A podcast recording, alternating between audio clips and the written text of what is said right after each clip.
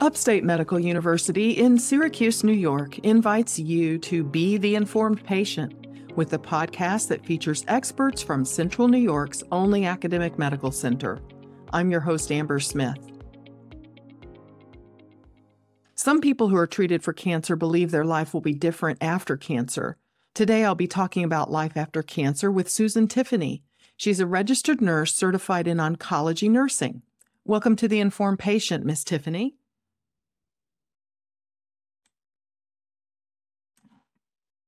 Thank you so much. Thank you for having me. From time to time, we hear about how many people are diagnosed with cancer or who die from cancer. Do you have numbers for how many people who are diagnosed with cancer actually survive the disease? I can talk about survivorship in general, but it really depends on a lot of variables what type of cancer, when they were diagnosed, breast cancer for a five year survival, we have 90%. Colon has gone way up to 87%. And even lung cancer, if diagnosed in early stages, people are surviving 50% for five years. So it sounds like more people are surviving cancer now than ever before. Oh, absolutely. Just for some statistics, in 1971, there was 3 million survivors. In 22, we have 18 million survivors, and I think it's projected for 2030, 26 million people. So, yes, many people are surviving cancer much longer periods of time.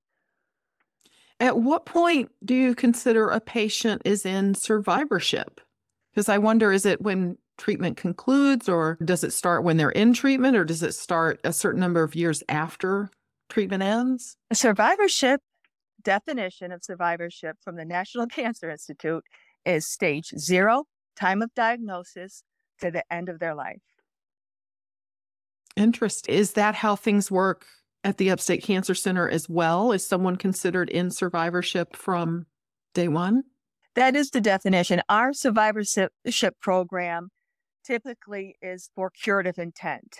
And so people referred to me and then I call them and we go over a multitude of things, including diagnosis, their treatment, late term, long term side effects, surveillance, cancer screening, and surveillance for the cancer they've been diagnosed with.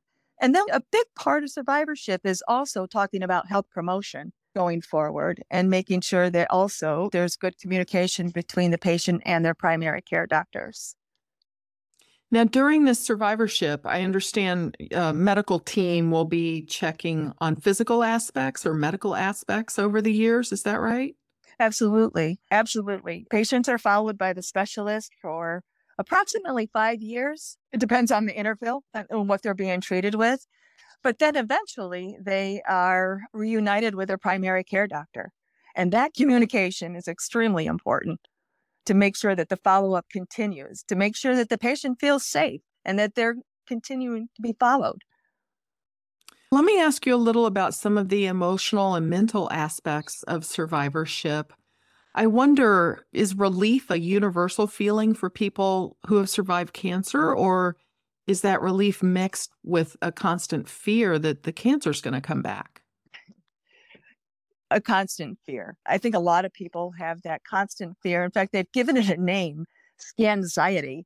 When they come in to have their scans done, it causes a lot of fear and anxiety. So, helping those people through that is part of what we do. They can have trouble sleeping, they can feel irritable, trouble eating. And so, what we try and do is explain to them that it's a normal response that they're feeling, try and get them to name the physical response that they're feeling in their chest, what kind of stress release they're having response.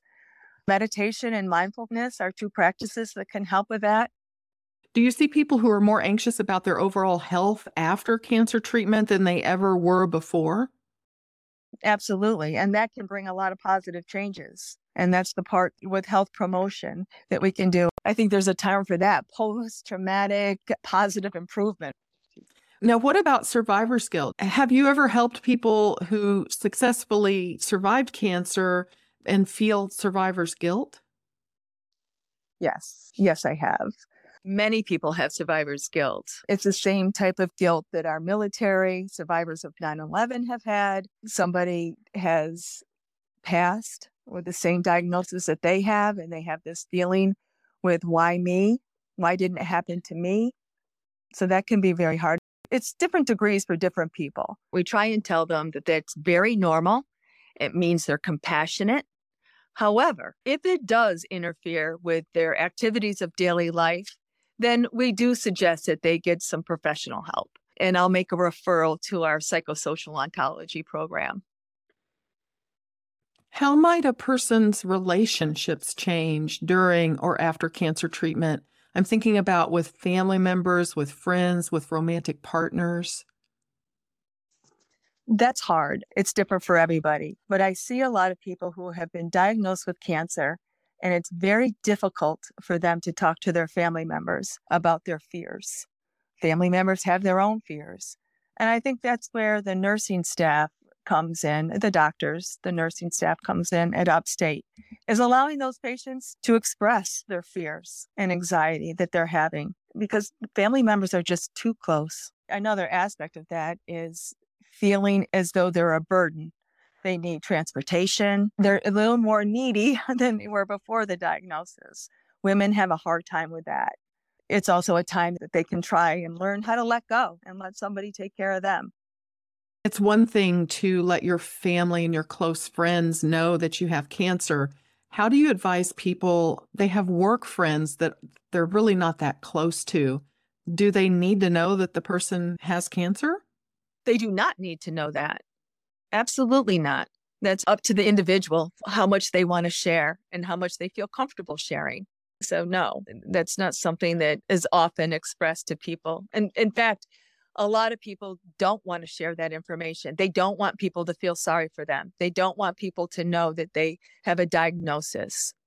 They don't want to feel outcast. They don't want to feel different. They don't want to feel as though they're getting privileges that maybe somebody else didn't have.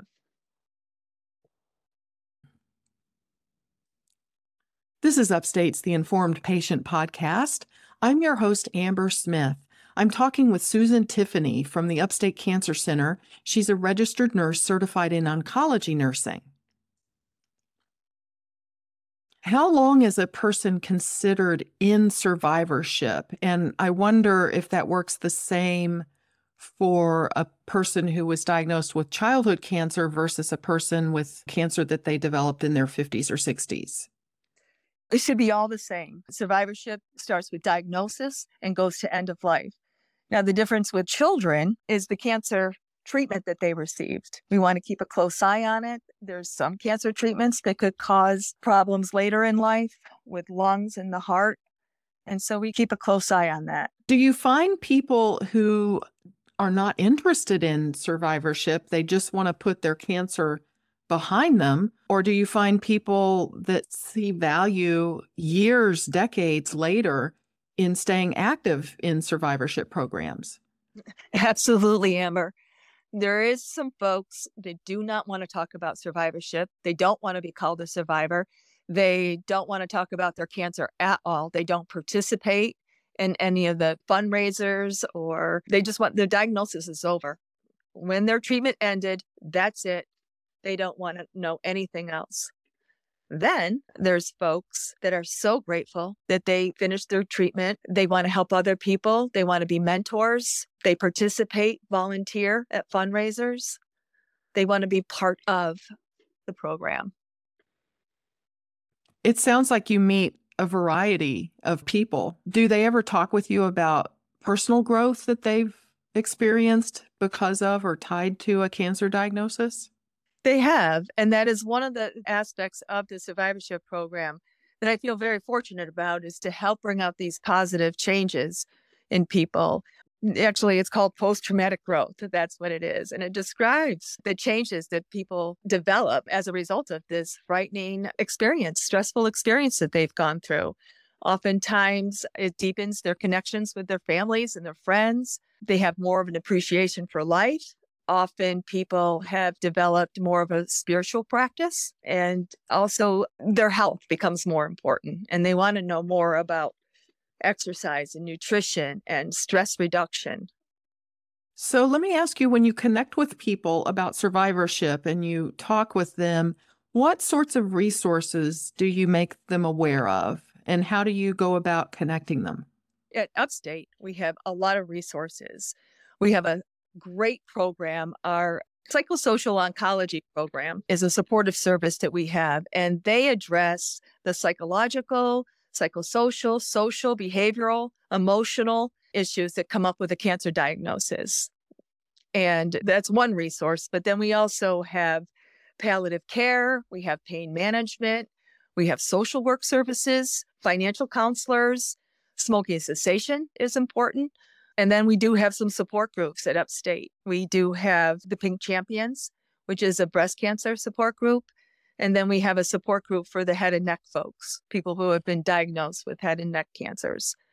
And Men to Men is a support group for prostate patients. Now, you mentioned that some of the process of survivorship is for the patient to go back to their primary care doctor rather than seeing their oncologist all the time. Can you help someone who doesn't have a primary care doctor find one? Absolutely. So far, that hasn't been an issue. But if they didn't have a, primary care, I would definitely help them find one. And then also, I do send a letter to their primary care, letting them know, very brief letter about their diagnosis and where they are in surveillance. When's the last time they had a colonoscopy? When did they have a pelvic exam? Mammograms, immunizations, even. Even for the people that want to put cancer way behind them and forget that it ever happened, it is still part of their medical history f- for life, right? Correct. It is. It is. So, how do you advise people to balance the importance of knowing about that cancer history and like always keeping it in the back of your head, but living your life without dwelling on it? How do you balance those two things? Education. That's the only thing we can do is educate it may be too stressful an event that they can't discuss. They want to put it behind them.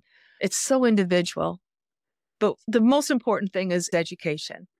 Explain to them why it's important that they're followed, why other healthcare providers need to know about their diagnosis, and then also finding out what the fear is and possibly getting them help through our psychosocial oncology program, support groups, online now, there are so many support groups and so much information that's out there.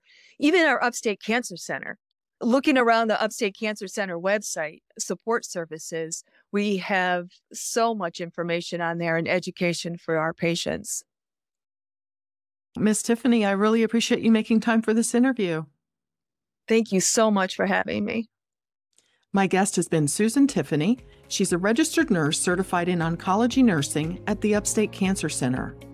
The Informed Patient is a podcast covering health, science, and medicine brought to you by Upstate Medical University in Syracuse, New York, and produced by Jim Howe. Find our archive of previous episodes at upstate.edu/informed. This is your host Amber Smith, thanking you for listening.